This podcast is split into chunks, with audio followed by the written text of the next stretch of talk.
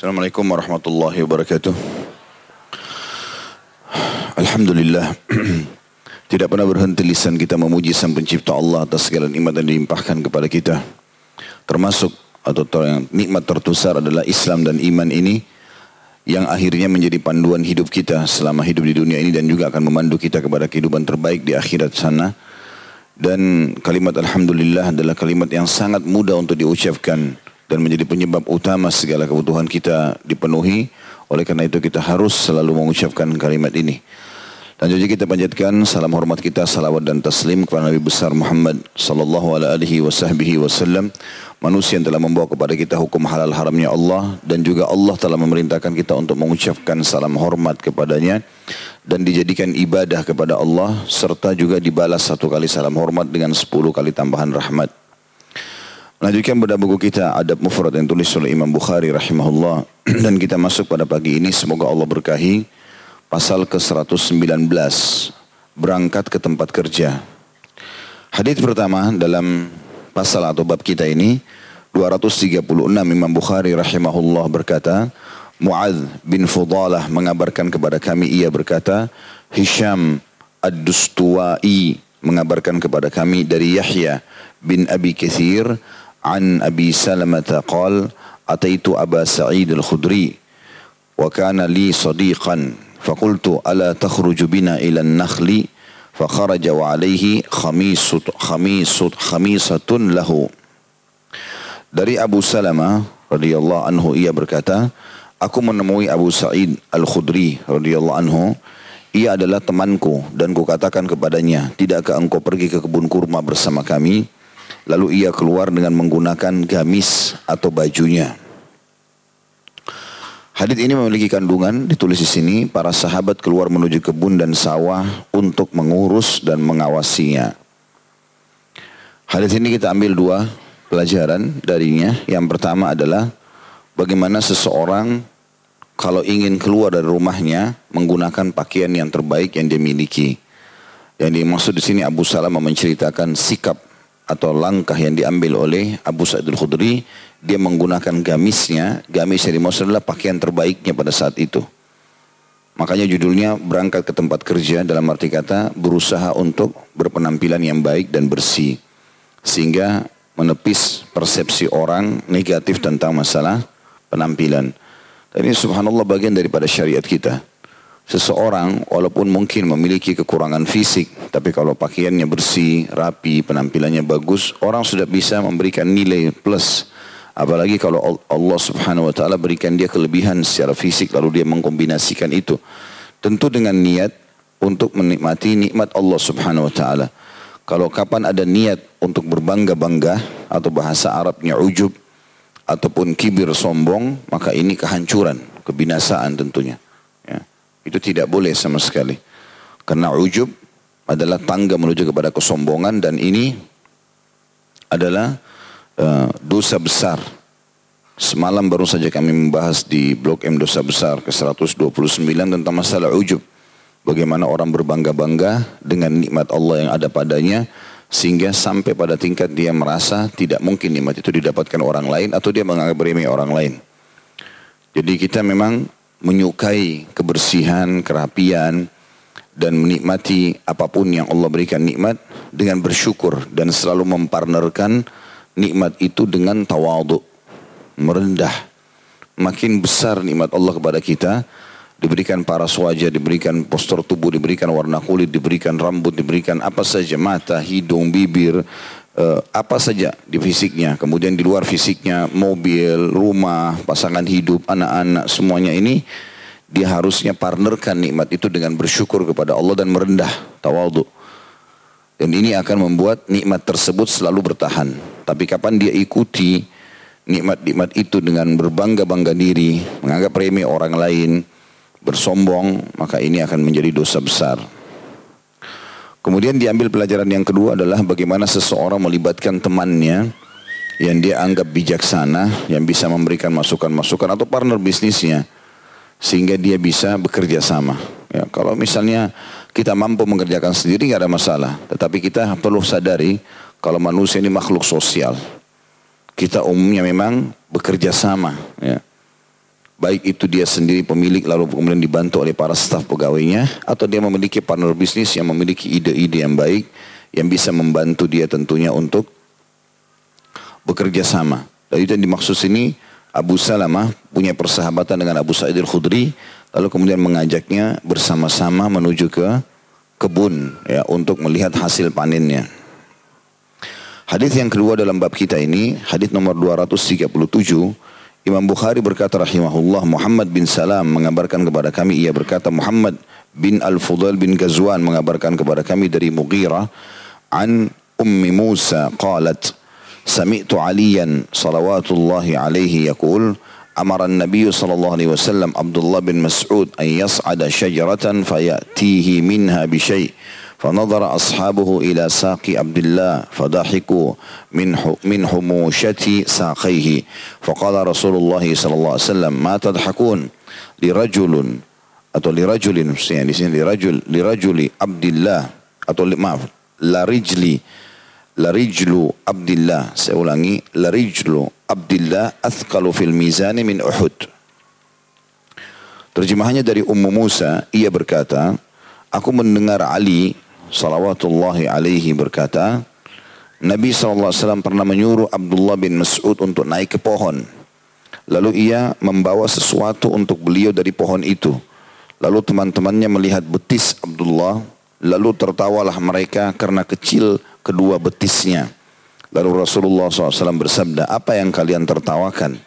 Sungguh kaki Abdullah lebih berat dalam timbangan atau mizan hari kiamat dibandingkan bukit Uhud. Hadis ini memiliki tiga kandungan dalam hadis ini nanti kita akan syarah insya Allah. Yang pertama hadis di atas menunjukkan keutamaan sahabat Abdullah bin Mas'ud radhiyallahu anhum.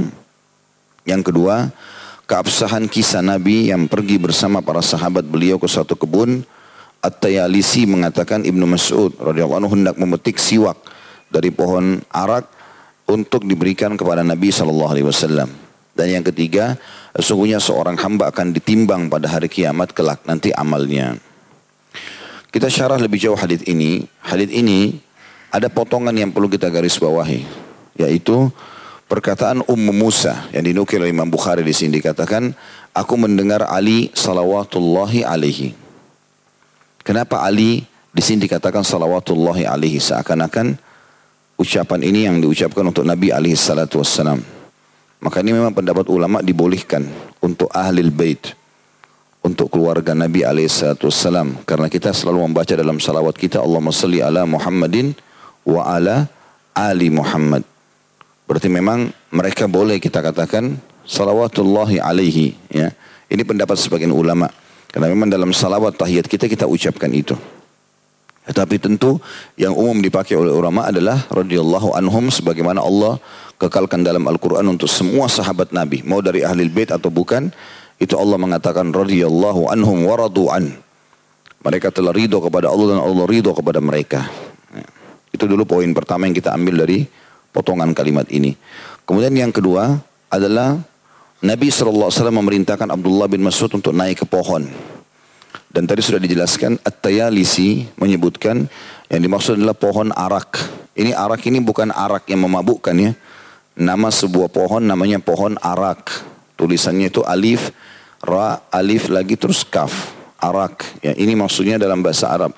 Dan pohon ini adalah pohon yang di, yang di, yang diambil dari dari dari ranting-rantingnya kayu siwak.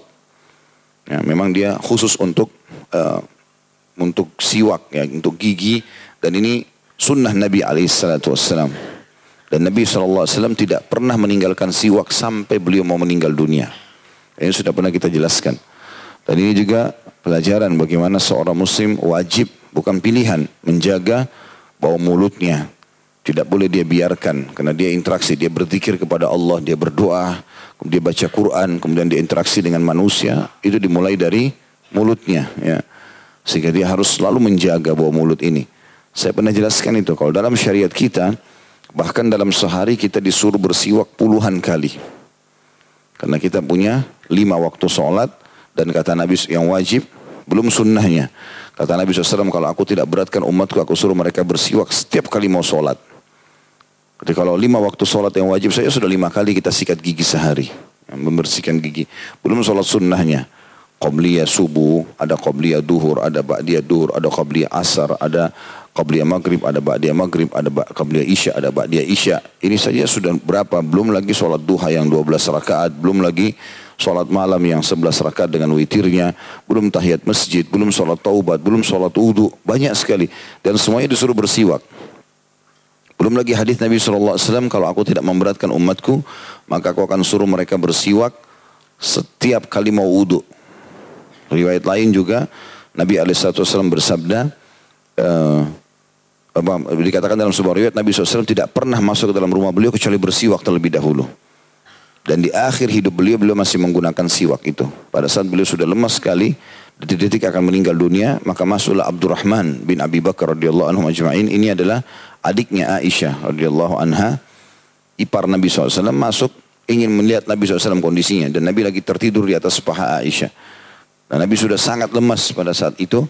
Maka Abdurrahman lagi menggunakan siwak. Mata Nabi menuju ke siwak itu. Ini di akhir hidup beliau. Maka Aisyah berkata, Ya Rasulullah, apakah anda ingin siwak itu? Kata Nabi SAW, iya. Atau memberikan isyarat, maaf, memberikan isyarat, iya. Seperti memberikan isyarat mata, iya. Maka Aisyah pun minta dari Abdurrahman, lalu dibersihkan, dipotong bagian atasnya, lalu di dibersihkan atau di, di, di, disiapkan kembali siwak itu lalu diberikan di, dimasukkan ke dalam mulut Nabi SAW dibersihkan oleh Aisyah. Setelah itu Nabi SAW meninggal dunia. Sampai ulama mengatakan akhir sunnah Nabi SAW adalah menggunakan siwak ini. Jadi beliau tidak pernah tinggalkan. Makanya di sini Nabi SAW ya selalu saja membawa itu ke mana-mana. Tentu ulama mengatakan pada saat sekarang kalau orang tidak memungkinkan untuk memiliki siwak atau sulit mendapatkannya maka dia menggantikan dengan sikat gigi ya intinya membersihkan giginya dan menghilangkan bau busuknya ya sehingga memang dia interaksi sama orang orang akan selalu nyaman di sini juga diambil pelajaran dari potongan yang masih sama tentang bagaimana Abdullah bin Mas'ud memiliki kedudukan tersendiri karena Nabi SAW tidak menyuruh orang lain dan Abdullah bin Mas'ud disebutkan adalah memang sahabat yang khusus selalu ditugaskan menyiapkan siwak, menyiapkan sendal Nabi Wasallam. Jadi memang dia yang mungkin meminta itu kepada Nabi SAW khusus apa yang dia bisa bantu dia mau ber, dia mau berkhidmat dengan Nabi di situ. Maka Abdullah bin Mas'ud disebutkan adalah penyiap sendal dan siwak Nabi alaihissalam. Makanya dia yang disuruh untuk mengambil dan mematahkan ranting pohon arak tadi. Ini sekaligus sebagaimana dikatakan dalam kandungan hadis tadi yang pertama, keutamaan Abdullah bin Mas'ud radhiyallahu anhu. Tentu ini banyak sekali keutamaan beliau ya. Kalau teman-teman mau bisa kembali khusus ada kajian kami Tablik Akbar tentang serial sahabat. Dengan izin Allah tentunya Allah SWT sudah mudahkan selesai dan semoga Allah juga memberikan manfaat bagi kami dan kaum muslimin. Maka Abdullah bin Mas'ud sudah panjang lebar kami jelaskan tentang keutamaannya, kiprah-kiprahnya, nasihat-nasihatnya. Cukup panjang, dua jam lebih atau hampir tiga jam bahasan tentang manusia mulia ini. Kemudian selanjutnya potongan yang ketiga dari hadis adalah lalu teman-temannya melihat betis Abdullah, maksudnya Abdullah bin Mas'ud. Abdullah ini orang yang sangat kurus. Badannya sangat kecil gitu. Ya, saking kecilnya badannya itu sampai pada saat dia naik ke pohon ranting tadi atau pohon arak tadi itu ada angin yang meniup dan terlihatlah betisnya. Dan ini menandakan juga pakaian yang mereka pakai, sebagaimana sudah kita tahu bagi kaum laki-laki, tidak menutupi mata kaki. Atau tidak isbal. Itu sunnah Nabi SAW. Maka Abdullah bin Mas'ud pada saat itu anu, tersingkap betisnya dan terlihat.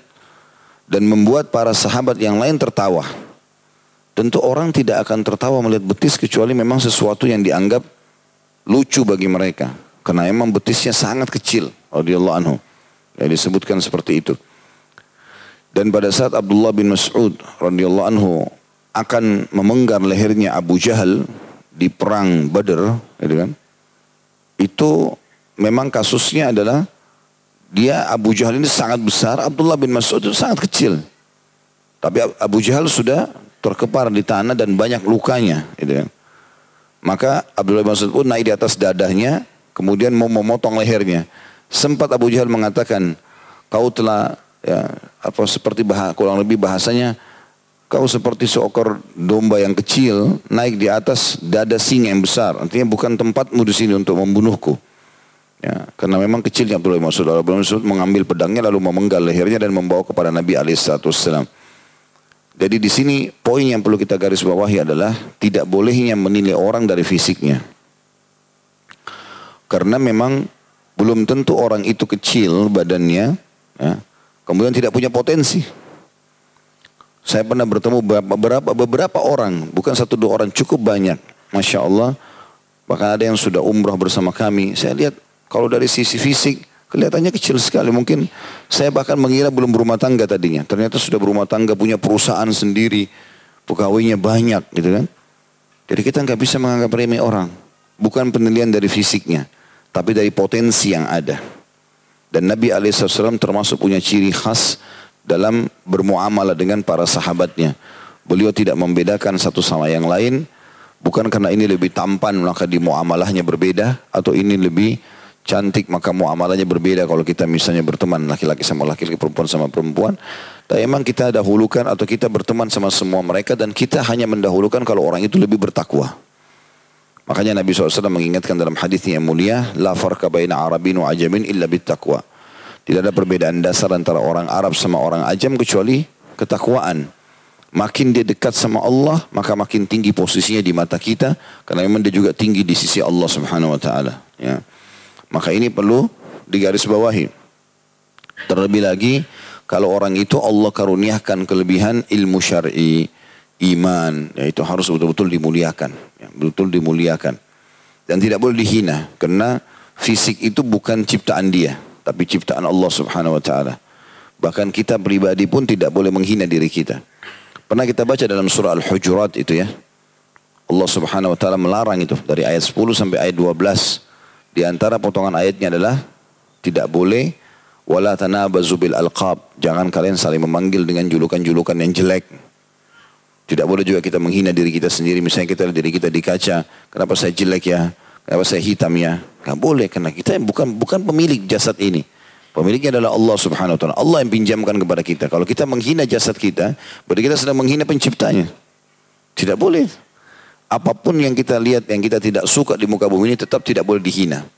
Karena pasti Allah ciptakan dengan penuh hikmah. Kata ulama tidak ada sebutir pasir pun kecuali Allah sudah hitung itu dengan sangat tepat kenapa dia harus ada di muka bumi ini. Maka tidak ada sesuatu yang jelek. Bahkan ulama mengatakan Allah Azza wa Jal sengaja menciptakan hewan-hewan ada yang sangat indah untuk dilihat, ada juga yang menakutkan untuk dilihat, ada juga yang mungkin kelihatannya buruk. Itu untuk menunjukkan kemahakuasaannya dia. Yang kelihatan buruk saja di mata manusia belum tentu manusia bisa mencontohi atau menggambarnya atau bahkan membuatnya. Apalagi yang bagus gitu. Menunjukkan kemahasempurnaannya sang pencipta Allah subhanahu wa ta'ala. Jadi tidak boleh sama sekali kita menghina diri kita apalagi juga menghina orang lain. Dan di sini Nabi SAW menjelaskan kecilnya fisik seseorang tidak menjadi tolok ukur berarti orang ini tidak punya kedudukan. Karena beliau mengingatkan di sini karena orang-orang pada menertawakan betisnya Abdullah bin Mas'ud maka beliau mengatakan apa yang kalian tertawakan? Ketahuilah sungguh kakinya Abdullah bin Mas'ud ini lebih berat di timbangan amal pada hari kiamat dari bukit Uhud. Walaupun kecil kalian lihat ini, tapi ini lebih berat daripada gunung Uhud kalau ditaruh di timbangan amal. Artinya dia selalu gunakan kakinya dalam ketaatan sehingga membawanya pada beratnya timbangan amal pada hari kiamat. Dan sebaliknya ada sebuah hadis teman-teman sekalian, walaupun fisik Anda sangat besar, kekar, kuat, tidak ada pengaruhnya pada timbangan amal Anda pada hari kiamat. Ini Abdul Masud kecil, tetapi karena amalnya bisa memberatkan timbangan amalnya seperti lebih berat dari gunung Uhud. Tapi ada sebuah hadis yang berbunyi kata Nabi SAW nanti hari kiamat sungguh akan datang seseorang yang sangat besar lalu dia loncat di timbangan amalnya tapi tidak bisa menambah satupun dari amal solehnya. Tidak ada pengaruhnya. Sehingga berat badan dan ringannya ini hanya di pandangan kita manusia. Tapi Allah subhanahu wa ta'ala punya penilaian tersendiri. Ingat pesan ini teman-teman sekalian, makin besar nikmat Allah kepada kita, selalu partnerkan itu dengan tawaduk dan merendah. Kata Nabi SAW, Man tawadhu alillah rafa'ahullah. Siapa yang merendah karena Allah, Allah pasti tinggikan derajatnya. Tidak mungkin tidak. Jangan sampai teman-teman baru Allah kasih kita baju bagus, baru Allah kasih kita apalah kelebihan kulit, rambut lah, sudah menunjukkan kepada orang kalau itu adalah sumber kelebihan dan menganggap remeh orang lain. Orang seperti ini tidak akan lama dia. Kalau masih ingat pernah saya sampaikan kisah tiga orang yang disebutkan dalam hadis Bukhari yang botak, yang buta, ya, yang rusak kulitnya. Mereka-mereka itu kan memang Allah Subhanahu wa taala uji. Yang satu yang kulitnya rusak ditanya oleh malaikat Allah kan jelma menjelma jadi manusia tanya kau mau apa? Dia bilang saya mau kulit yang bagus supaya orang tidak hina lagi saya. Dikasih. Diusap badannya oleh malaikat tersebut sembuh. Kemudian dikasih ditanya kau suka apa hewan? Dia bilang saya suka unta. Dikasihlah unta yang sedang bunting ya. Kemudian bisa menjadi berkembang biak. Yang satu lagi rambutnya gundul.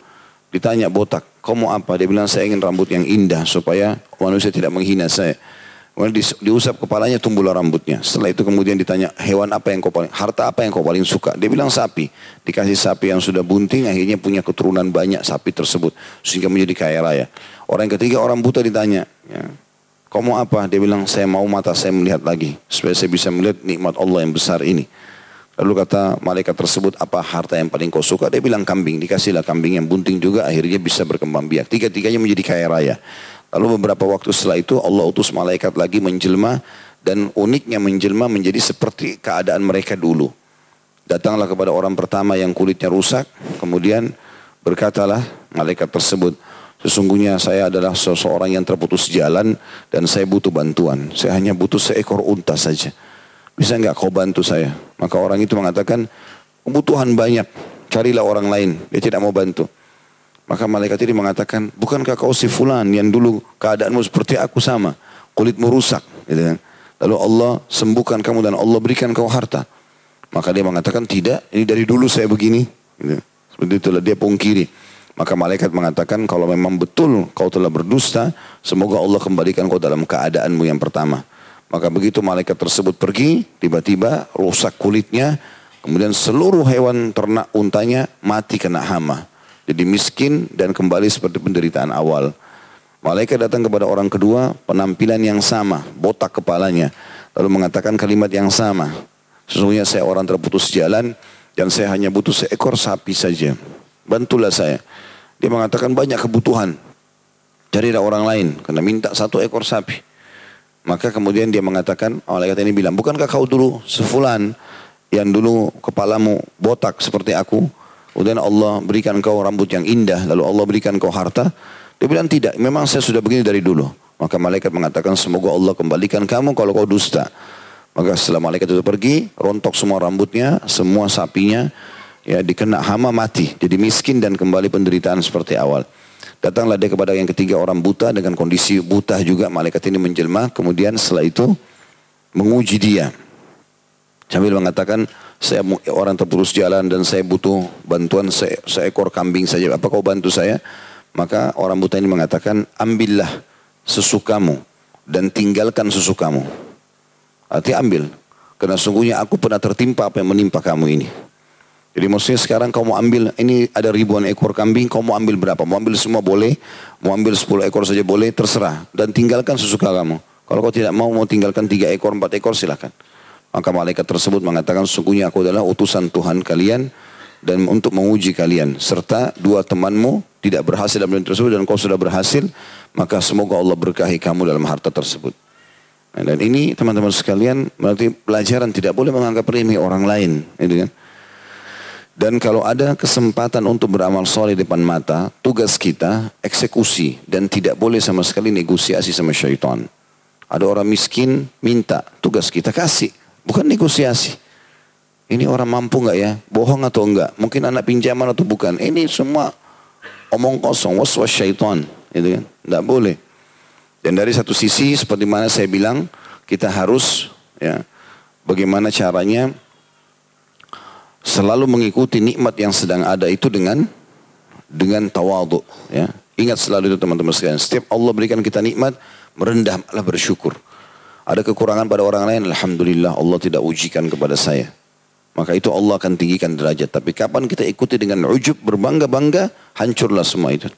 Sampai sebagian salah mengatakan siapa yang orang kamu lihat sudah berbangga dengan dirinya sendiri ada ujub maka telah sempurna kehancurannya.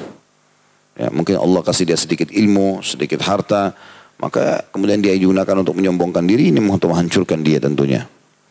Dan yang terakhir teman-teman sekalian bagaimana akan ada timbangan amal pada hari kiamat. Ya. Dan ini diimani oleh orang-orang beriman tentunya tentang masalah adanya timbangan amal. Dan Allah mengatakan itu faman ya'mal mithqala dzarratin khairan yara wa yaman ya'mal mithqala dzarratin syarran yara. Siapa yang berbuat dengan seperti biji sawi dari kebaikan pasti dia akan temukan ya hisabnya ditimbang oleh Allah SWT dan akan menerima balasannya. Dan siapa yang berbuat seperti biji sawi dari keburukan dia juga akan ditimbang dan akan dia terima hisabnya juga atau hukumannya. Oleh karena itu teman-teman sekalian carilah amal-amal yang memperberat amal, ya memperberat timbangan amal. Ya, itu yang perlu kita pikirkan bagaimana caranya amal kita ini selalu kita yang melakukannya dan selama hidup kita membuat amal-amal yang terus bisa menjadi jariah atau berjalan selama kita setelah kita meninggal. Dan jangan pernah berharap orang lain mengerjakan amal kita. Makanya Hasan Basri berkata rahimahullah, aku terus beramal Aku terus beramal karena aku tahu orang lain tidak akan mengerjakan amalku itu. Kalau kita meninggal lalu berharap ahli waris kita berbuat kebaikan, berapa banyak mereka akan buat kebaikan? Mereka juga punya kebutuhan, mereka juga punya kegiatan. Maka selama kita hidup, kita yang harus beramal buat diri kita sendiri. Dan itu yang akan membantu kita di timbangan amal pada hari kiamat. Dan timbangan amal ini teman-teman dalam sebuah hadis yang sahih disebutkan, itu memiliki lisan ya. Bukan timbangan seperti timbangan kita di pasar. Timbangan di hari kiamat ini mizan makhluk Allah yang besar sekali. Dan dia memiliki lisan. Dia bisa memuji orang-orang beriman dan dia bisa menghardik orang-orang yang kafir. Dan dia sangat adil. Dia hanya menimbang apa yang Allah SWT suruh timbang. Tidak akan ada pernah lagi negosiasi di sana. Bab selanjutnya atau pasal selanjutnya 120. Seorang muslim adalah cermin bagi saudaranya. 200 itu ini kita ambil pelajaran saya lupa tadi sampaikan. Ada pelajaran lain juga teman-teman sekalian sesuai dengan judul kita ya. Judulnya kan berangkat kerja ya. Apa hubungannya dengan hadis ini? Maksudnya kalau kita pergi kerja mencari rezeki jangan menghina orang lain ya. Teman-teman kantor. Kalau sekali lagi Allah kasih kita jabatan tinggi bersyukur. Alhamdulillah. Merendah teman-teman. Bergaul sama semua orang. Ada orang subhanallah begitu dia tingkat manajer dia nggak mau kenalan kecuali manajer saja atau dia di perusahaan dia tidak mau kenal kecuali di perusahaan. Dia kalau hadir undangan dia hanya boleh hadir undangan yang eksklusif saja. Nah ini semua keliru ini. Tidak boleh seperti itu. Makanya Nabi SAW mengatakan seburuk-buruk makanan undangan adalah undangan makanan pernikahan. Karena umumnya diundang orang-orang yang kaya dan dibiarkan atau ditinggalkan orang-orang yang miskin. Nah, kita undang semuanya. Allah berikan kita ketampanan, kecantikan, kita berteman sama semua orang, tampan, cantik ataupun jelek. Karena untuk merendah di mata Allah Subhanahu wa taala, kita bergaul dengan semua orang. Kita kaya, kita berteman sama orang kaya sama orang miskin. Kita pintar berteman sama orang pintar dan orang orang bodoh, gitu kan. Yang penting jangan berteman sama orang maksiat saja. Selama mereka beriman, kita berteman sama mereka, gitu kan. Dan jangan pernah anggap remeh ya. Bisa saja teman-teman orang yang baru kita lihat di majelis taklim walaupun kita sudah lebih dulu satu tahun dua tahun dari dia mungkin dia baru hari ini ikut jangan pernah anggap remeh. Syaitan biasa bisikkan itu. Penyakit ilmu itu di majelis ilmu adalah ujub berbangga merasa diri lebih hebat dari orang lain. Kalau orang seperti ini nggak akan ada efek dari ilmunya. Tidak akan ada gunanya gitu. Justru dengan ada ilmu dia harusnya merendah. Bisa saja dia lebih bakti sama orang tua daripada kita. Mungkin dia lebih banyak sedekahnya daripada kita. Mungkin dia sudah sering menghatam Quran yang kita tidak lakukan. Saya berapa kali ketemu orang, kelihatannya orang awam. Tapi Masya Allah, per tiga hari atau seminggu sekali khatam 30 juz Al-Quran. Kalau kita lihat seperti bukan orang yang ikut pengajian. Tapi Masya Allah, tabarakallah. Gitu. Saya pernah masuk ke dalam sebuah mall, kemudian saya sholat di musolahnya. Ada satu orang masih pakai baju kerja, dia bekerja sebagai staf pegawai biasa di satu restoran kecil gitu. Habis sholat dia duduk buka Al-Quran baca. Saya sampai berpikir saya aja nggak bisa lakukan itu. Belum tentu saya setiap kali habis sholat bisa buka Al-Quran. Karena habis sholat kita langsung berdiri. Orangnya lebih baik daripada kita gitu. Dan terlalu banyak kebaikan-kebaikan yang mungkin kita tidak tahu. Hanya Allah yang tahu yang dia lakukan. Kalau kita lihat orang lebih tua daripada kita katakan dia lebih banyak amalnya. Kalau dia orang lebih muda katakan dia lebih sedikit dosanya. Sehingga kita selalu berada di tingkat merendah di hadapan manusia ini. Dan itu Masuk dalam hadis Nabi SAW, Man tawadha lillah rafa'ahullah. Siapa yang merendah karena Allah, Allah pasti akan tinggikan derajatnya.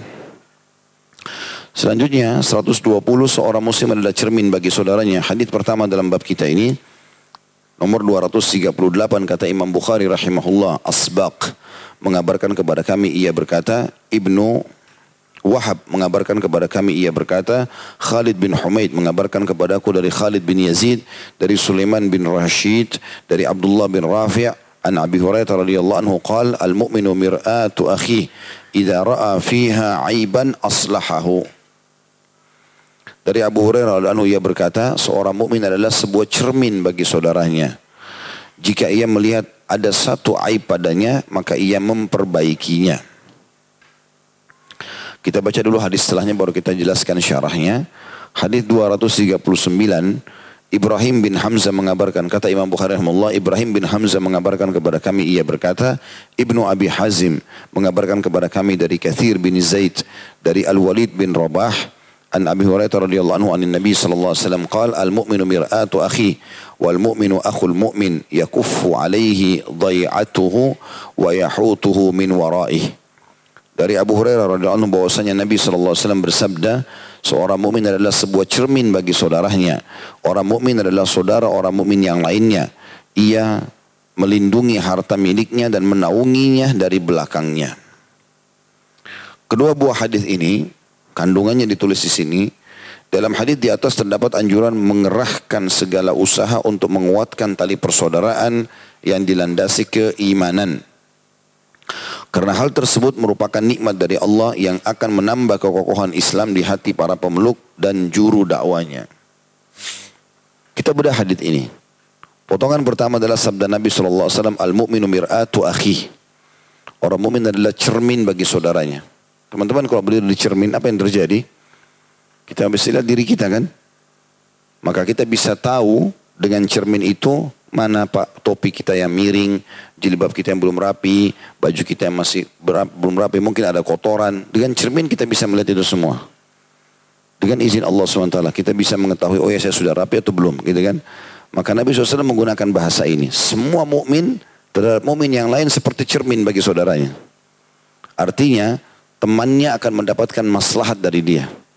Karena kalau dia lihat sesuatu yang kurang, miring bajunya, kotor, tersingkap auratnya, ada sesuatu salah yang dia lakukan, pasti saudaranya akan ingatkan. Kenal atau tidak kenal? Akhi, ukti, tadi sholatnya salah. Tadi begini dan begitu. Maka dia menjadi cermin supaya saudaranya tahu, oh ya saya punya kekurangan nih. Kenal atau tidak kenal? Makanya kalimat al-mu'min, akhul mu'min di sini atau al-mu'min mir'atu akhi, mu'min adalah cermin bagi saudaranya artinya tempat temannya untuk melihat kekurangannya. Dia akan selalu berikan masukan, dia akan selalu meluruskan kesalahan, dia akan mendukung kalau sudah bagus. Cermin kalau kita lihat kita sudah rapi, oh iya sudah nih. Seakan-akan cermin itu memberikan, oke okay, kamu sudah oke. Okay. Gitu. Walaupun dia tidak bicara. Maka seperti itulah orang mukmin teman-teman. Jangan kita balik. Sifat orang munafik, kalau dia lihat kelebihan pada seseorang, dia malah sengaja menutupi kelebihan itu. Dan dia membuat supaya orang itu tidak percaya diri. Ada orang begitu karena hasad, iri dan dengki. Kapan dia lihat kelebihan pada seseorang, misalnya orang itu tanya pendapatnya, bagaimana pendapatmu tentang pakaian ini, warna ini. Dia tahu sebenarnya itu tidak bagus gitu. Oh udah bagus kok, supaya jangan kelihatan lebih rapi atau lebih bersih daripada dia. Ini keliru. Termasuk bagian daripada perintah agama dan perintah Nabi SAW ibadah kalau kita justru berikan masukan yang terbaik. Kalau menurut saya akan lebih bagus lagi kalau kamu pakai ini. Nabi SAW adalah orang yang sangat tampan. Orang yang tinggi besar, kekar, badannya putih, rambutnya berombak hitam, sangat tampan. Semua orang lihat suka dengan Nabi SAW. Dan memang ini Allah SWT berikan kelebihan itu. Apa yang terjadi para sahabat mengatakan, pernah Umar bin Khattab lewat ke dalam di dalam uh, sebuah pasar bersama Nabi SAW, Nabi, lalu dia mengatakannya Rasulullah, sungguh jubah ini sangat bagus, bagus sekali. Jubah itu warnanya bagus, juga megah gitu kelihatan, bagus kalau dipakai. Kata dia, ya Rasulullah, Alangkah baiknya kalau Anda membelinya dan Anda gunakan pada saat bertemu dengan orang-orang, pada saat Anda hari Jumat, pada saat hari raya. Artinya akan sangat tampan dan menambah ketampanan Anda yang sudah kalau Anda pakai ini. Jadi Umar memberikan masukan yang terbaik buat Nabi SAW. Bukan berarti Nabi sudah tampan, udah biarin aja. Artinya di sini Umar bin Khattab Bukan berarti menggurui Nabi atau apa tidak, tapi dia menyukai untuk Nabi SAW yang lebih baik. Dan memang pernah satu kali dalam riwayat dikatakan ada seorang ibu menghadiahkan jubah kepada Nabi SAW, mantel musim dingin. Mereka biasa memakai musim dingin untuk menutupi badan. Dan itu sangat bagus. Sampai Nabi SAW memakainya masuk dalam masjid dan semua mata sahabat tertuju ke Nabi SAW karena indahnya gitu. Karena jalan dengan pakaian tersebut. Dan ada seorang sahabat akhirnya berdiri mengatakan, Ya Rasulullah, berikanlah kepadaku mantel itu. Ya, maka Nabi SAW membuka langsung, dikasih ke dia. Ada satu sahabat yang menegurnya mengatakan, kenapa kau mengambil mantel? Baru saja Nabi SAW pakai. Maka dia mengatakan, aku ingin menjadikannya sebagai kain kafanku karena pernah dipakai oleh Nabi SAW.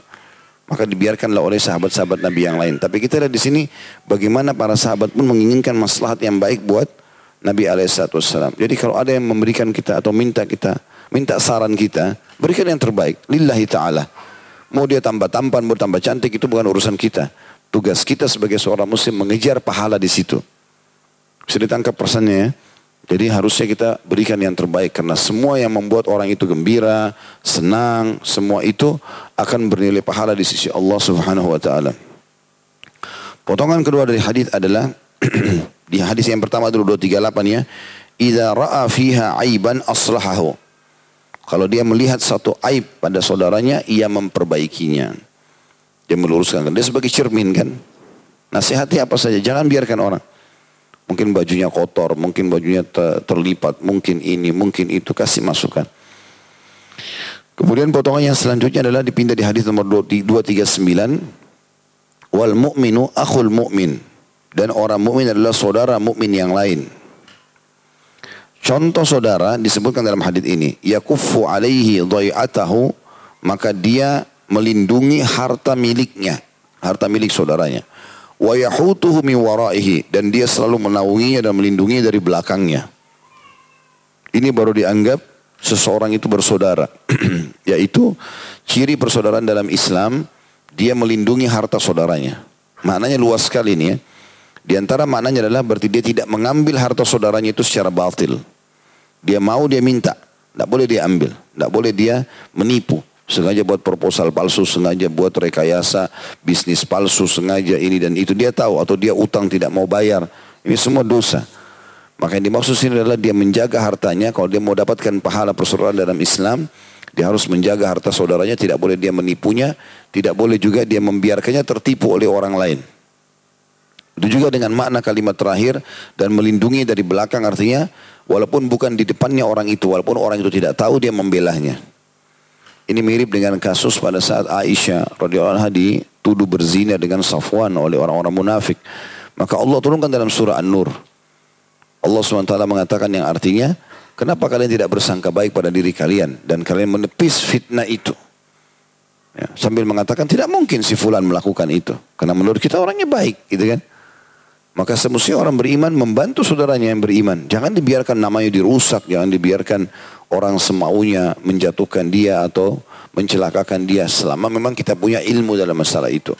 Sehingga betul-betul kita menjalankan hadis ini dan mendapatkan pahala khusus dalam masalah itu. Masih dalam bab yang sama, hadis nomor 240, Ahmad bin Asim, eh, kata Imam Bukhari rahimahullah, Ahmad bin Asim mengabarkan kepada kami, ia berkata, Halwa mengabarkan kepadaku, ia berkata, Baqiyah mengabarkan kepada kami dari Ibnu Thauban, dari ayahnya, dari Makhul, dari Waqqas bin Rabi'ah, Anil Mustawrid, Anil Nabi wasallam qal, Man akala bi muslimin uklatan, fa inna Allah yut'imuhu mith, fa inna Allah yut'imuhu mithlaha min jahannam. ومن kusiya birajulin muslimin fa inna Allah azza wa jalla yaksuhu min jahannam wa qama birajulin maqama riya'in wa sum'atin fa inna Allah yakumu bihi maqama dari al-mustawrid dari Nabi saw dari Nabi sallallahu beliau bersabda barang siapa yang diberi makan dengan mengorbankan seorang muslim maka Allah akan memberinya makan semisalnya dari neraka jahanam Barang siapa diberi pakaian dengan mengorbankan seorang muslim, maka Allah Azza wa Jal akan memberinya pakaian dari neraka jahanam. Dan barang siapa yang berbuat terhadap seseorang karena ria dan sum'ah, maka Allah akan meletakkannya pada tempat ria dan sum'ah pada hari kiamat nanti. Hadith ini ada kandungannya. Yang pertama, kewajiban menghormati sama muslim dan tidak melecehkannya dengan berbagai gerakan atau perbuatan yang merendahkannya seperti menggibah, gunjing maksudnya, mencelah dan mengganggunya. Yang kedua, tidak boleh menjadikan ria dan sum'ah sebagai perantara untuk menggapai tujuan dan ambisi duniawi Allah akan mengadab orang yang keadaannya demikian dan dia Allah akan menampakkan kedustaan dan niat buruk yang tersembunyi dalam hatinya. Kita bedah hadis ini. Potongan yang pertama, man akala bi muslimin uklatan fa inna Allah yut'imuhu mithlaha min jahannam. Barang siapa yang makan dari pengorbanan seorang muslim, maksudnya dengan cara mengorbankan seorang muslim sehingga menjadi tumbalnya lah, tanda kutip di sini, maka dia akan diberikan makanan juga dari api neraka pada hari kiamat. Artinya di sini poin pelajaran penting sisi yang satu sisi kita dianjurkan untuk memberi makan seorang muslim dan pahalanya sangat besar. Sebagaimana hadis riwayat Muslim yang lain hadis sahih kata seorang sahabat, "Ya Rasulullah, ayu islamin khair?" Wahai utusan Allah, Islam amalan apa dalam Islam yang besar sekali pahalanya? Kata Nabi SAW, "Tut'imu ta'am." Engkau memberikan makan kepada orang-orang. Wa tusallimu ala man ta'rif wa man lam ta'rif dan engkau mengucapkan salam kepada orang yang kau kenal dan kau tidak kenal. Makna kalimat engkau memberikan makan, artinya memberi makan adalah pahala yang sangat besar dan dianjurkan sekali. Dan ulama mengatakan hikmah daripada kenapa makanan memberi makan orang mentraktir atau memberi makan orang lain ini pahalanya besar karena di dalam makanan itu ada keberkahan. Sebagaimana hadis yang lain berbunyi, "Ma'udi ta'amun illa Allahu fihi barakah." Tidak ada makanan yang diniatkan dihidangkan kecuali Allah sudah berikan berkah padanya. Di sini Allah berikan berkah maknanya adalah akan menjadi bagian dari tubuh orang itu ya, atau akan menjadi energi khusus dalam tubuhnya yang nanti akan membuat dia bisa beraktivitas selama dia hidup atau pada hari itu minimal. Maka selama dia berbuat kebaikan, yang memberi makan akan dapat pahala. Jadi kan, di satu sisi kita disuruh memberi makan orang lain. Tapi kita tidak boleh makan, mengambil hasil dengan cara mencelakakan seorang muslim. Ya, itu mungkin masuk dalam bab menipu maksudnya ya. Dengan cara menipu, ya, menipu hartanya dia, kemudian eh, apalah dengan utang sengaja tidak mau bayar dan seterusnya lah mencelakakan dia, mengambil hak warisnya, semua ini masuk dalamnya. Jadi secara global dia akan dihukum juga dengan makanan yang akan menyusahkannya dia, eh, menyusahkan tersebut pada hari kiamat. Ini makanan, begitu juga dengan itu tuh misalnya orang berhasil memukul seseorang muslim atau menipunya lalu kemudian dis, di, di, di, disuguhkanlah makanan. Kan biasa begitu kalau berhasil sebuah proyek sebuah target maka dikasih makan. Makanan ini akan menjadi masalah buat dia. Itu juga dengan potongan selanjutnya. Yang kedua waman kusiya birajuli muslimin fa Allah azza yaksuhu min jahannam. Siapa yang diberikan pakaian justru karena mengorbankan seorang muslim Allah pun akan berikan dia pakaian di neraka jahannam. Ini biasanya begitu hadiah-hadiah yang dikasih pakaian-pakaian tapi ternyata itu dari perbuatan kezaliman. Ingat teman-teman, para salafus saleh hati-hati sekali. Baju yang mereka pakai, makanan yang mereka konsumsi, minuman yang mereka konsumsi, ini semuanya betul-betul diteliti dari mana sumbernya. Dikatakan Abu Bakar radhiyallahu anhu pernah memiliki seorang budak. Kemudian budak ini sering bekerja setiap hari. Hasil kerjanya dia beli makanan, dia makan sama Abu Bakar. Sebagai bentuk merendahnya Abu Bakar, dia makan sama budaknya. Radhiyallahu anhu majma'in. Setiap kali berdatang bawa makanan selalu Abu Bakar tanya, dari mana makanan ini? Maka dia cerita dari sini, dari sini. Satu hari, satu hari Abu Bakar lupa. Tidak tanya dari mana. Begitu selesai makan baru ditanya. Dari mana ini? Dia bilang dulu di zaman jahiliyah saya pernah pura-pura jadi dukun. Ya. Kemudian saya terka-terka saja ada orang nanya, saya terka-terka saya jawab. Ternyata betul, ya terkaan saja. Dan orang itu sekarang suka sudah masuk Islam. Dia dulu pernah utang, dia nggak bayar saya. Sekarang masuk Islam dianggap itu utang dibayar sama dia. Maka saya beli makanan dari uang itu. Maka Abu Bakar berdiri radhiyallahu anhu mengorek tenggorokannya memuntahkan semua makanan tersebut. Tidak mau masuk sumber haram. Syubhat saja mereka tidak mau. Ragu-ragu ini boleh nggak ya ditinggalkan sama dia. Ya, ini harusnya diperhatikan karena ada hadis Nabi yang lain berbunyi ada seorang hamba yang memiliki uh, memiliki baju yang lusuh, rambut yang acak-acakan, tidak punya alas kaki, Kemudian dia memohon kepada Allah, wahai Tuhanku berikanlah, wahai Tuhanku. Dan bagaimana Allah bisa memberikan? Sementara makanan, minuman, dan pakaiannya haram. Termasuk menolak doa, gitu kan. Maka harusnya seorang muslim perhatikan masalah itu. Jangan sampai masuk yang bukan hak kita. Apalagi kalau sampai tingkat seperti hadis ini melarang mendolimi seorang muslim atau menjadikannya sebagai korban demi untuk kita menikmati makanan atau pakaian ataupun harta yang didapatkan dari kezaliman tersebut. Itu potongan kedua dan potongan yang ketiga dari hadis adalah "Waman qama bi rajulin maqama riya'in wa sum'a fa inna Allah yaqumu bihi maqama riya'in wa sum'atin yaumal qiyamah." Barang siapa yang sengaja memposisikan diri karena riya dan sum'ah. Sum'ah itu seperti orang yang sengaja mencari-cari nama, yang mencari-cari muka. Maka Allah akan meletakkan dia pada posisi riak dan sum'ah pada hari kiamat. Maksudnya akan kena hukuman sama dengan orang yang riak dan sum'ah di neraka nanti. Saya sudah bilang tadi kalau riak itu memperindah ibadah karena makhluk ya. Itu syirik kecil. Begitu juga tapi tapi dosa besar. Walaupun syirik kecil dosa besar. Dan sum'ah adalah sengaja untuk mencari-cari nama, puji-pujian, ya. Dan itu dia lakukan karena hanya itu saja mirip dengan ria gitu. Tapi semua lebih umum karena dia bisa masuk kepada kegiatan-kegiatan duniawi juga. Berbangga-bangga selalu dengan apa yang dia miliki gitu kan. Maka ini sudah cukup untuk membuat Allah pun akan menghukum dia di posisi orang-orang yang ria sebenarnya ataupun sum'ah. Maksud dalam makna hadis ini adalah dia sengaja menjerumuskan orang pada ria dan sum'ah.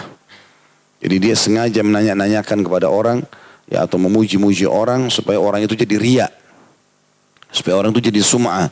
Maka ini sudah cukup untuk membuat siksaan bagi dia. Oleh karena itu teman-teman kata kunci dari poin ketiga dari manfaat hadis ini. Kalau ada saudara kita yang memiliki ibadah yang bagus, memiliki kelebihan, maka jangan kita puji di depan dia. Itu sunnah Nabi SAW. Pernah ada sahabat melihat ada orang lain punya kelebihan. Lalu dia mengatakan, oh orang ini begini dan begitu dipuji di depan Nabi SAW. Kata Nabi SAW, celakalah kamu. Kau seperti sedang memenggal leher saudaramu. Kalau dia dengar ini, bisa jadi riak dia. Riwayat lain ada satu sahabat sholatnya khusyuk sekali dalam masjid. Lalu ada sahabat lain yang mengatakan, saya suka sekali ibadahnya orang ini. Kata Nabi SAW, kalau kau perdengarkan dia, kau telah membunuhnya. Kau telah membinasakannya. Apalagi dalam masalah ibadah ya. Tapi kalau masalah duniawi, kata ulama masih dibolehkan. Kena fa'amma binikmat rabbika fa'adith. kalau nikmat Tuhanmu, kata Allah SWT boleh kau sebutkan. Misal, kita lomba lari sama teman, teman ini lebih cepat larinya. Kita mengatakan Masya Allah, larimu lebih cepat dari saya. Mungkin itu urusan dunia. Tapi kalau dalam ibadah, nggak boleh kita puji. Oh kau sudah hebat ya, sedekah buat masjid itu 100 juta ya. Atau kamu hebat ya, sudah bolak-balik umroh. Nggak usah kita ucapkan itu. Hindari semua itu. Memuji dia terutama dalam masalah ibadah, ini bahaya. Bisa membawa dia pada perbuatan riak nantinya. Tadinya dia ikhlas jadi riak gara-gara itu. Dan Nabi SAW bersabda dalam hadis yang lain berbunyi, dan kalau seseorang dari kalian terpaksa harus memuji, maka dia mengatakan, saya mengira dia begini dan begitu. Dan saya kembalikan urusannya kepada Allah. Karena kan kita tidak tahu orang ini ria atau tidak gitu kan. Maka kita kembalikan kepada Allah subhanahu wa ta'ala. Bab selanjutnya, 121, bermain dan bersenda gurau yang dilarang. Berarti ada bermain dan bercanda gurau yang dibolehkan ya. Tapi ini yang dilarangnya. Hadis pertama 241 kata Imam Bukhari rahimahullah Asim bin Ali mengabarkan kepada kami ia berkata Ibnu Abi Zaid mengabarkan kepada kami an Abdullah bin Sa'ib an abihi an jaddihi radhiyallahu anhu ajma'in qala sami'tu Rasulullah sallallahu alaihi wasallam ya'ni yaqul la ya'khudhu ahadukum mata'a sahibihi la'iban wala jadan. Fa idza akhadha ahadukum 'asa sahibihi falyaruddaha ilayhi.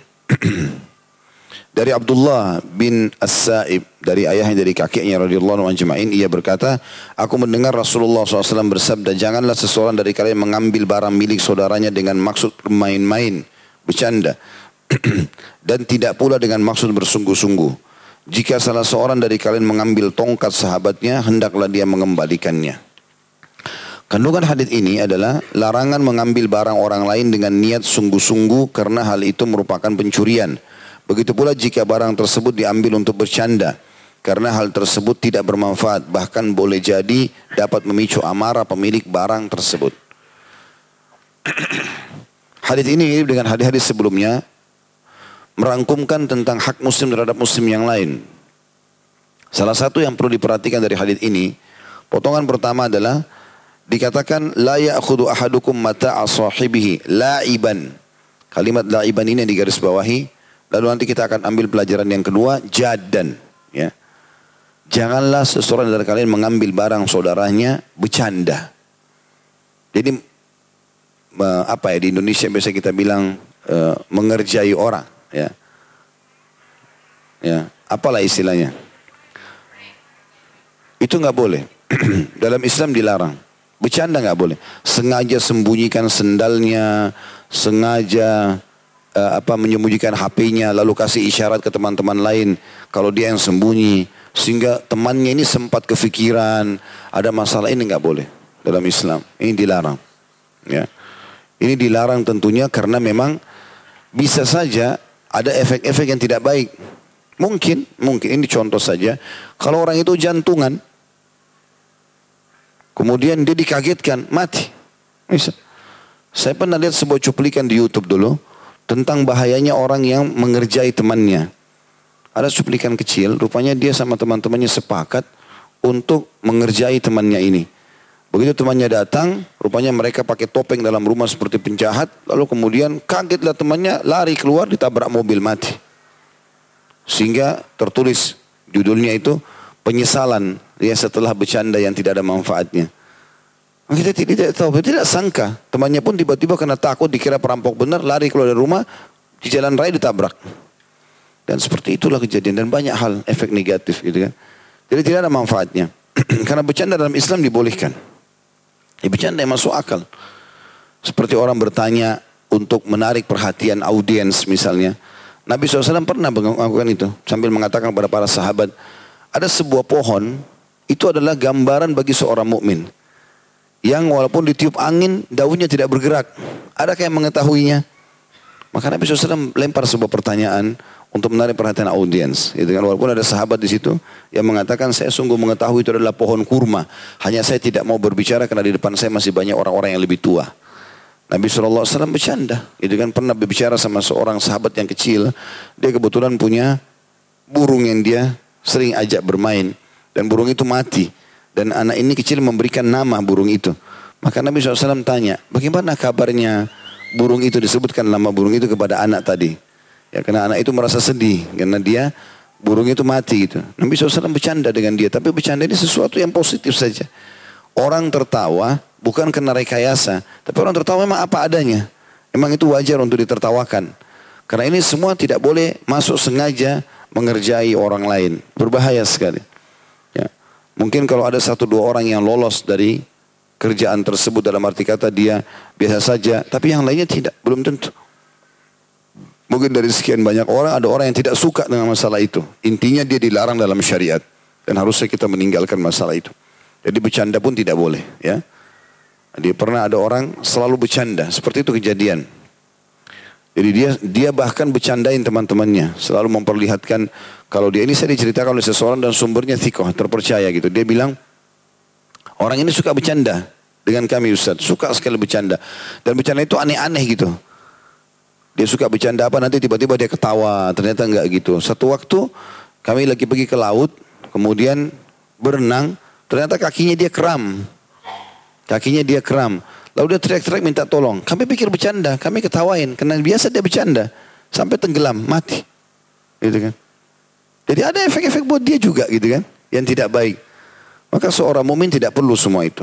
Artinya lebih baik daripada perbuatan seperti itu. Lebih baik dia berbuat sesuatu yang bermanfaat bagi saudaranya. Apa yang dia bisa berikan manfaat maka akan lebih mendatangkan kebaikan baik buat saudaranya ataupun buat dia gitu. itu yang dimaksud dengan la'iban atau bercanda. Tidak boleh sengaja mengambil barang saudara kita muslim dengan bercanda ya. Kemudian wala jadan ini yang kita bilang tadi yang kedua dan tidak boleh juga dengan sungguh-sungguh dia mencuri. Ya. Itu lebih dilarang lagi. Bercanda aja nggak boleh apalagi sungguh-sungguh mencurinya. Ya, ini kadang-kadang subhanallah ada pencuri tidak punya perasaan sama sekali masjid pun dicuri gitu kan. Di masjid diambil mikrofonnya, diambil sendal orang, diambil ini, diambil itu. Orang mencuri di luar rumah Allah mungkin ah, dosa besar, tapi di luar masjid, tapi dalam masjid. Sengaja pura-pura pakai mukena, penampilannya muslim, berapa banyak ditangkap oleh kamera CCTV, mencuri. Kenapa anda mencuri di luar? Kalaupun mau mencuri gitu kan. Dalam masjid.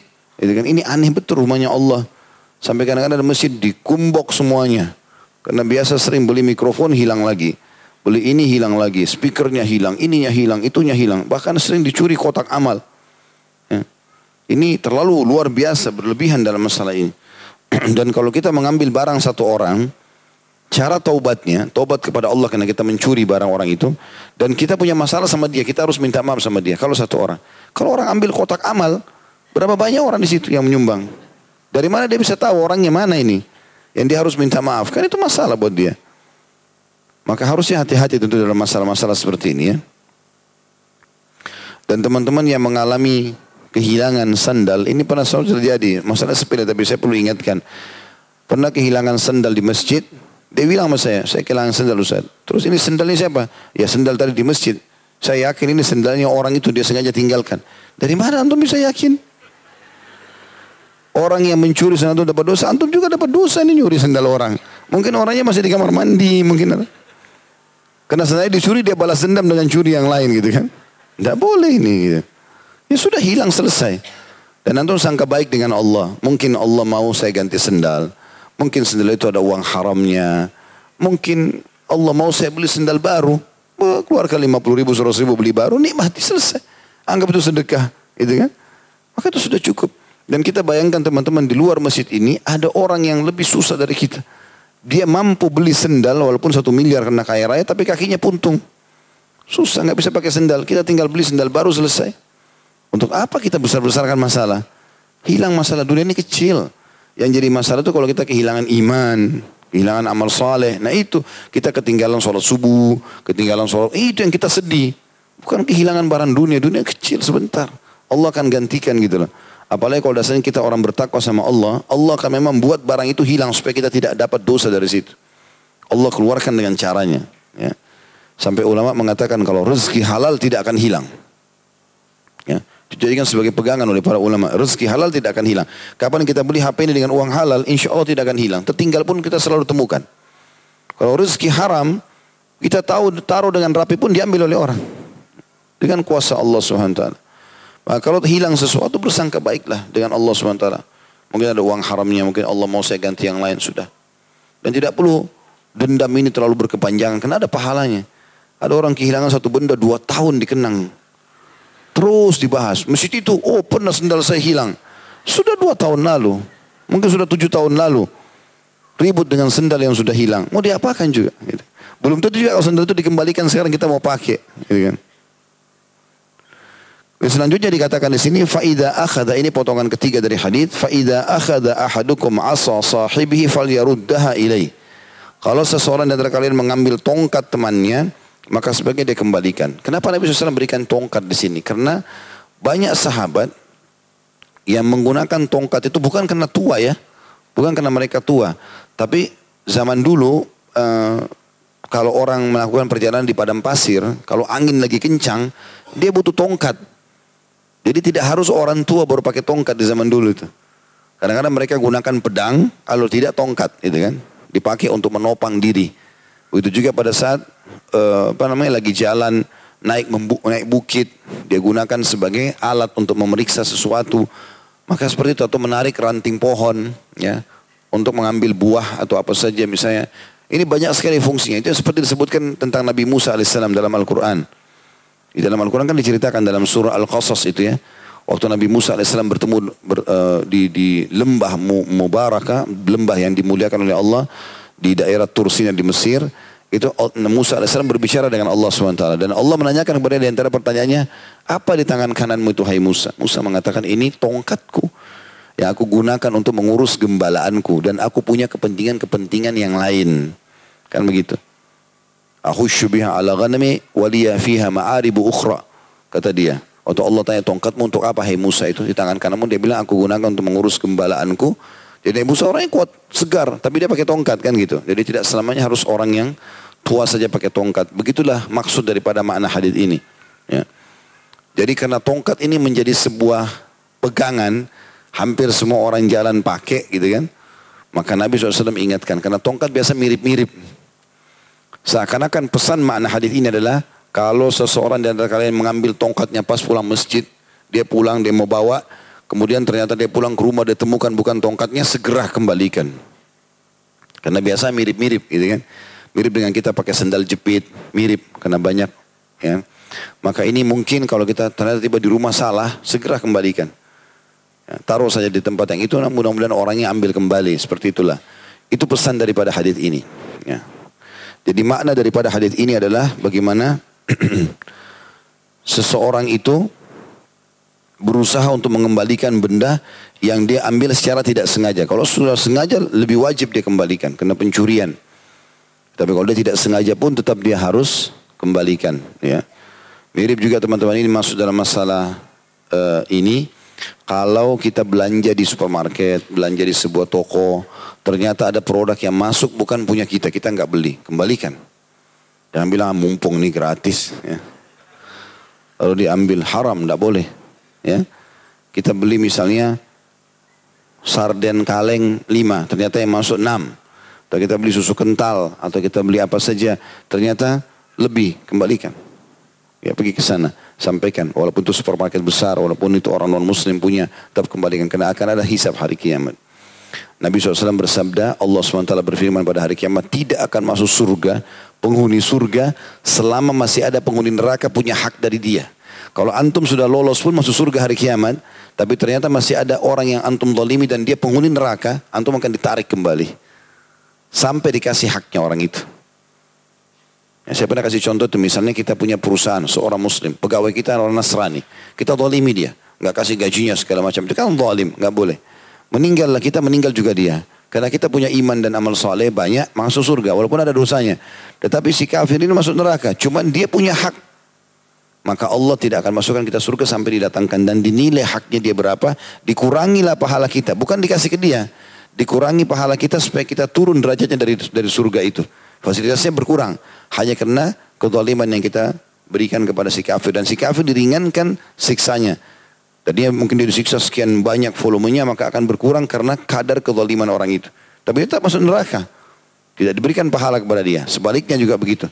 Kata, kata Allah SWT dan demi kemuliaanku tidak akan masuk penghuni neraka ke dalam neraka selama penghuni surga masih punya hak dari dia. Saya pernah kasih contoh itu kalau kita balik pemilik perusahaannya Nasrani atau orang non muslim. Pegawainya muslim, dia zalimi si muslim ini.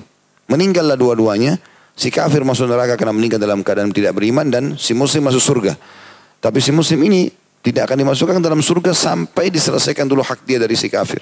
Datangkan si kafir lagi, dinilai kadar kezalimannya, dikasih kepada si muslim untuk angkat derajatnya di surga. Si kafir ditambah siksaannya, volumenya karena kesalahan yang dia lakukan. Jadi semua akan dihisap oleh Allah SWT hari kiamat. Harus peka. Jangan masuk makanan, jangan masuk minuman, jangan sentuh pakaian, jangan apa-apa kecuali memang sudah pasti itu memang hak kita. Pastikan. Teman-teman kerja di kantor dikasih amplop nggak jelas, tanya dari mana ini? Apa ini amplop ini? Oh ini dibagi-bagi buat pegawai semua. Apa? Hasil kerja apa? Enggak jelas kembalikan, saya nggak mau. Kalian mau makan silakan, kalau saya nggak ikut-ikutan. Mungkin saja itu dari uang pencurian, mungkin dari ini, dari itu segala macam. Ya, harus hati-hati. Teman-teman yang mau diinvestasi, punya satu proyek perusahaan tanya, hartanya dari mana ini? Jangan sampai kita putar modal haram, akhirnya tidak ada berkahnya. Sudah sebutkan ini dari warisan saya, ini dari begini, saya mau putar dengan anda, ya silakan atau kita tahu sumbernya memang halal, tidak ada masalah. Jadi harus lebih jeli. Karena waktu kita teman-teman bertugas di muka bumi hanya sampai ajal datang saja. Hati-hati. Semua akan ada hisapnya tentunya. Baik selanjutnya 122 ya. Orang yang menunjukkan kebaikan. Nomor hadisnya 242 kata Imam Bukhari rahimahullah. Muhammad bin Kathir mengabarkan kepada kami, ia berkata, Sufyan mengabarkan kepadaku dari Al-A'mash, dari Abu Amr Ash-Shaybani, an Abi Mas'udin Al-Ansari, qal, ja'a rajulun ila Nabi sallallahu alaihi wasallam faqal, inni ubdi'a, inni ubdi'a bi fahmilni.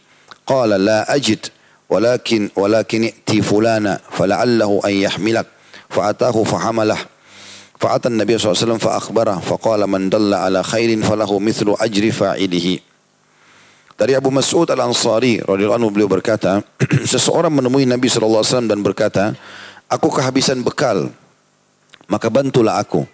Beliau sallallahu alaihi wasallam bersabda, "Aku tidak punya, tapi datanglah kepada fulan, barangkali ia dapat membantumu." Maka orang itu pun atau ia pun lalu mendatangi orang yang ditunjuk oleh Nabi SAW dan kembali kepada Nabi SAW mengabarkan hal itu. Kemudian beliau bersabda, barang siapa yang menunjukkan kepada satu kebaikan, maka ia akan mendapatkan pahala seperti pahala orang yang melakukannya.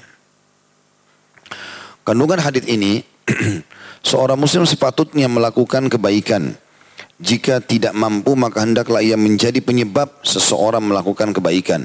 Karena ia akan mendapatkan pahala sebagaimana pahala orang yang melakukan kebaikan itu tanpa dikurangi sedikit pun. Jadi saya coba uh, berikan gambaran lebih global tentang masalah kisah ini. Jadi waktu Nabi SAW mau berjihad, kisahnya seperti itu. Ya. Cuma dalam hadis ini atau riwayat ini tidak disebutkan masalah jihadnya. Jadi waktu Nabi SAW mau berjihad, ada satu sahabat miskin. Dia nggak punya apa-apa, nggak punya pedang, nggak punya perisai, nggak punya bekal apa-apa. Mau pergi perang juga, mau jihad. Maka datang kepada Nabi SAW, ya Rasulullah, saya juga mau ikut. Makna kalimat sini fahmil nih, ayo ikutkan aku ya Rasulullah, siapkan aku apa, aku siap berperang, mau jihad. Maka Nabi SAW bilang, aku tidak punya apa-apa. Sekarang nggak ada nih. Ada kuda tapi Nabi SAW mau pakai. Ada pedang Nabi mau pakai. Kalau dia pakai maka Nabi tidak ikut berperang gitu kan. Maka Nabi bilang saya tidak punya maksudnya untuk memberikan kepada kamu. Maka di sini Nabi SAW teringat ada satu sahabat orang mampu. Tapi tiba-tiba ter, uh, tersebar beritanya lagi sakit parah. Jadi kemungkinan besar dia tidak ikut berjihad. Maka Nabi SAW bilang coba kau datangi si fulan. Dalam riwayat lain dikatakan sebab saya tahu dia mau pergi cuma dia lagi terhalang. Sampaikan salamnya, salamku lalu kemudian bilang Rasulullah yang menyuruh bekalmu untuk diberikan kepadaku. Maka pergilah orang ini kepada orang tadi.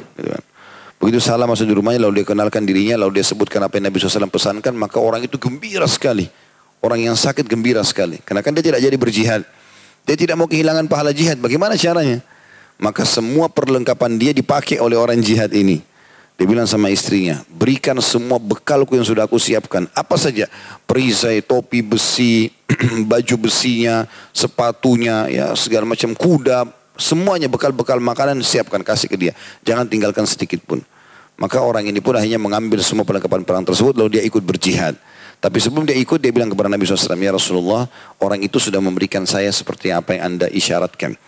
Maka Nabi SAW mengatakan, ketahuilah siapa yang menunjukkan pada kebaikan, dia akan dapat pahala seperti orang yang melakukannya tanpa dikurangi sedikit pun dari pahala orang itu. Maksudnya bisa akan mengatakan, lihat nih, saya tidak bisa bantu tapi saya berikan isyarat ke orang lain, orang lain itu bisa bantu. Maka saya juga dapat pahalanya orang itu. Ya. Walaupun dia yang membantukan perlengkapan perang, tapi karena saya menjadi petunjuk atau penyebab. Hadis ini memberikan pelajaran kepada kita teman-teman sekalian agar setiap muslim tidak menyia-nyiakan peluang amal soleh. Walaupun cuma nasihat. Contoh misal, ada orang tanya, di mana alamat Masjid Nurul Bahar? Oh, di situ. Hanya tunjukin. Dia ikut taklim dua jam, kita panen pahalanya. Nggak ada susahnya gitu. Selama kebaikan, ini alamat ini di mana? Saya mau silaturahim keluarga saya. Oh, lurus belok kanan. Itu seterusnya kita tunjukin sampai dia dapat. Selama itu kita panen pahalanya, dia selalu silaturahim. Yang penting jangan tunjukkan kemaksiatan. Karena hadis ini ada dikuatkan hadis lain ya. Dan siapa yang menunjukkan pada keburukan dia akan panen dosa. Pelakunya tanpa dikurangi sedikit pun. Orang yang tanya di mana diskotik. Saya tidak tahu. Tanya orang lain. Jangan tanya saya. Mana karaoke itu? Tanya orang lain. Kalau tanya masjid, majelis taklim, tanya pasar mau belanja, masuk akal, tunjukin. Kalau enggak, enggak. Masuk dalam makna ini adalah memberikan masukan-masukan positif pada orang lain. Misal teman-teman sukses di satu bidang. Berbagi ilmu teman-teman sekalian. Bagi ilmu itu. Jangan merasa, oh saya nggak boleh bagi ini. Saya berapa kali kedatangan orang ikhwan datang, Ustaz apa nih kiat-kiatnya Ustaz bisa buka ini restoran. Oh ini kalau saya pernah kerjakan begini-begini kisahnya. Silakan. Karena ada orang ketakutan untuk ketahuan. Kenapa? Rezeki sudah dibagi. Bagaimana caranya untuk begini-begini? Oh ini caranya. Kalau saya lakukan ini ini, saya berbagi. Apa yang harus kita tahan? Kalau dia sempat lakukan dan berhasil, kita panen pahalanya, gitu kan? Dan tidak mungkin rezeki dia tertahan gara-gara kita nggak ceritain. Enggak, dia akan dapat sumber dari tempat lain nantinya. Justru itu kesempatan kita untuk mendapatkan pahala. Tunjukkan kebaikan pada orang-orang. Ada informasi bagus nih kita dapat. Dan tidak teman-teman harus gini ya. Dalam Islam pernah saya tekankan dan saya ulangi lagi. Selalu kita dahulukan uh, mencari pahala dengan kegiatan sosial daripada kita mencari keuntungan dunia. Itu dulu prioritaskan. Misal kita bantu orang, target utamanya pahala, bukan minta balasan dari dia. Kalau bayangkan teman-teman kalau setiap orang minta sama kita sesuatu, kita selalu berpikir saya dapat apa dari dia. Maka kita akan memilih-milih orang yang yang kita bantu. Gak ada lagi tidak ada lagi pikiran kita untuk pahala dan akhirat. Ini keliru. Harusnya yang paling pertama adalah pahala dulu. Kita dikasih pun enggak nolak, saya enggak mau, saya mau pahala di sisi Allah. Kecuali dia mendesak baru kita ambil. Kalau enggak, enggak. Jadi dari awal kita harus dahulukan jiwa sosial kita dulu. Kedermawanan. Bantu orang tanpa pamrih teman-teman sekalian. Makin besar bantuan kita, maka makin besar juga bantuan Allah SWT kepada kita. Ya kita kalau bantu seorang muslim, apalagi dia seorang muslim, maka Allah SWT akan bantu kita dalam banyak keadaan. Saya tahu banyak orang yang saya kenal, Masya Allah. Mereka sibuk tiap hari bantu orang. Subhanallah urusannya luar biasa mudahnya. Ketika ketemu orang, apa yang saya bisa bantu? Apa yang saya bisa bantu? Apa yang saya bisa bantu? Dibantu sama dia, apa yang dia mampu bantu. Sampai pernah ada satu pesantren, butuh sekali bantuan dan butuh lobby kepada pihak-pihak tertentu dan akhirnya masuklah orang ini penengah. Akhirnya, akhirnya pesantren itu jadi bebas, bisa melakukan aktivitasnya dan dia panen pahalanya hanya sekedar karena dia punya kedudukan yang dia gunakan untuk membantu. Selama ma'had atau pesantren itu terbuka kembali jalan aktivitasnya, maka secara otomatis kita akan panen pahalanya. Berapa banyak pahala yang didapatkan dari situ. Dan sekian banyak contoh berhubungan dengan masalah poin-poin seperti ini. Oleh karena itu teman-teman, harusnya kita sebagai seorang muslim memperhatikan setiap ada peluang untuk mendapatkan pahala, kita ikut sertakan jadi kita situ walaupun pendapat saja ya. Walaupun cuma pendapat. Menurut saya begini menurut saya begitu. Ya pernah ada satu saya lupa subhanallah nama orang alim ini salah satu ulama itu pernah menulis buku itu gara-gara masukan dari muridnya. Dan muridnya mengatakan Syekh andai saja anda menulis apa yang anda ucapkan ini sehingga bisa menjadi manfaat bagi kami semuanya akhirnya Syekh jadi terfikir untuk nulis Begitu nulis, tersebar bukunya dan sampai sekarang Masya Allah masih nyebar. Muridnya hanya memberikan masukan saja.